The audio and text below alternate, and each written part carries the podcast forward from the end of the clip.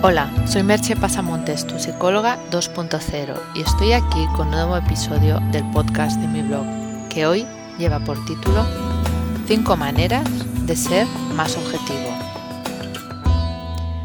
Ya te anticipo que objetivo eres muy pocas veces, y además que para serlo hay que hacer un esfuerzo, y tal vez ni así lo logres. No obstante, trataré de explicar por qué sucede eso y cómo podemos minimizar ese efecto y entonces decide por ti mismo si crees que vale la pena trabajar en ese objetivo de ser más objetivo. Veamos, veamos primero las evidencias de cómo nuestro mapa mental, ese modelo del mundo que tenemos en nuestra cabeza y que muchas veces tomamos por la realidad, condiciona lo que captamos del mundo y sesga nuestra percepción. Como ya he dicho otras veces, no vemos la realidad en su conjunto, sino una parte de esa realidad, que de un lado filtramos desde nuestro mapa mental y de otro lado proyectamos. Cuando filtramos, cuando estamos en esa parte, digamos, de filtrar, de alguna manera lo que hacemos es condicionar qué estímulos dejamos que lleguen al umbral de la conciencia. Eso lo hacemos, por supuesto, de manera inconsciente. Te pongo un ejemplo.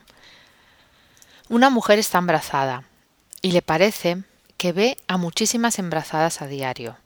Cuando se lo comenta a una amiga, que no lo está, a su amiga le parece que hay las de siempre, o que ni tan siquiera ha visto embarazadas en los últimos días, salvo su amiga, obviamente. Esto es un claro sesgo de la percepción. Otro ejemplo similar sería cuando una persona se pone a dieta parece que por todas partes aparecen pasteles y comidas suculentas. Yo diría que hay las mismas que siempre, pero la persona que está dieta está especialmente predispuesta a ver aquello que en realidad desea. En el caso de la proyección, sería un mecanismo parecido pero un tanto diferente. Cuando proyectamos, haríamos algo un poco a la inversa. En una determinada situación, esperamos ver o encontrar algo determinado y realmente lo conseguimos. Vamos también con un ejemplo que es mucho más sencillo de entender. Imagínate que un amigo en cuyo criterio confías mucho te ha dicho que vas a conocer a una persona realmente antipática. Cuando conoces a esa persona, inconscientemente estás tratando de buscar esas señales de que realmente es una persona antipática ya que tu amigo te dijo que lo era y tú crees en su criterio. Y es muy posible que encuentres esas señales. Evidentemente es posible que la persona sea antipática, pero también es muy posible que no lo sea. Pero ese condicionamiento, esa proyección que tú has arrojado sobre ella, condiciona el modo en que la ves. Cuando hayas escuchado esto, es muy probable que te hayas dicho a ti mismo No, no, eso a mí no me pasa tenemos una gran resistencia a darnos cuenta de nuestra subjetividad y generalmente creemos que somos personas objetivas, imparciales, etc. Por eso te voy a dar algunos ejemplos experimentales de la psicología experimental que tal vez te ayuden a aflojar esa resistencia a creer que no eres subjetivo o como mínimo te ayuden a ponerla un poco en duda. En 1953, el psicólogo Edward Cherry descubrió un efecto al que llamó efecto cocktail party, que consistía en lo siguiente. Cherry vio que si entramos en una habitación llena de gente, en donde hay varias conversaciones simultáneas, en un principio tú no prestas atención a nada en concreto, oyes a gente hablar y quizá no te interesa mucho nada en concreto. Pero si alguien pronuncia tu nombre, lo detectarás inmediatamente por mucha confusión ambiental que haya, si de un lado de la habitación oyes pronunciar tu nombre, eso atravesará el umbral de conciencia seguro. Nuestro cerebro es capaz de distinguir entre todas esas conversaciones esos sonidos que se corresponden con nuestro nombre.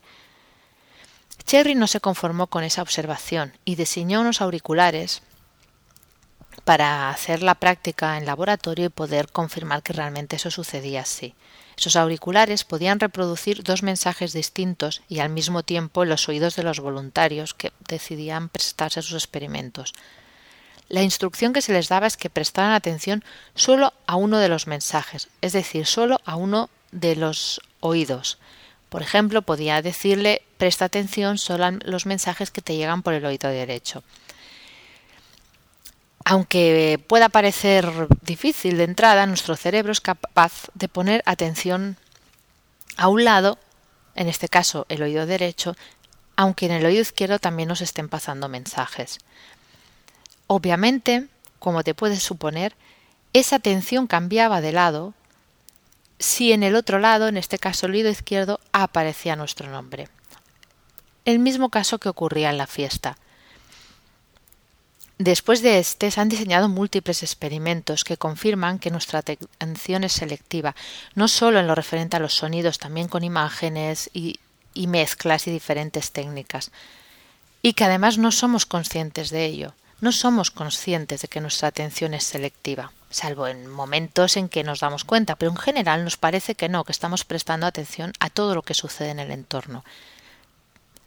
Creo que con estos ejemplos citados del mundo de la psicología experimental es ya suficiente para ilustrar el tema y también para que veas que no es una impresión que tiene alguien sobre algo, sino que es algo que se ha estudiado, se ha, se ha comprobado, y aunque nos sea difícil de creer, porque nuestro propio cerebro se resiste a aceptar esa subjetividad, somos bastante subjetivos. Llegados a este punto vamos a ver mm, unas conclusiones y unas aplicaciones para nuestra vida diaria de todo esto que hemos explicado.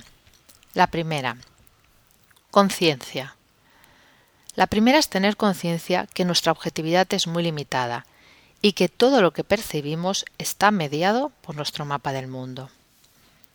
La segunda, apertura. A partir de ahí, abrir el mapa mental nos puede ayudar a, como mínimo, tener más posibilidades de percibir la realidad de maneras diferentes. Recordemos que ser conscientes produce opciones.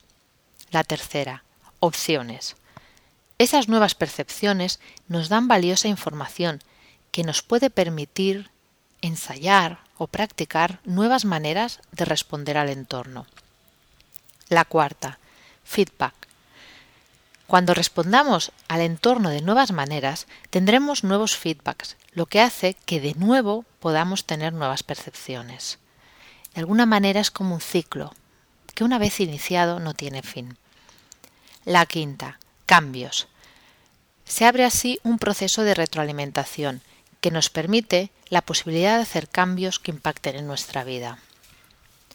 Quizás no podemos aspirar a tener una gran objetividad en nuestra vida, pero por lo menos tener conciencia de ello nos permite abrirnos a nuevas opciones y tener respuestas y comportamientos distintos.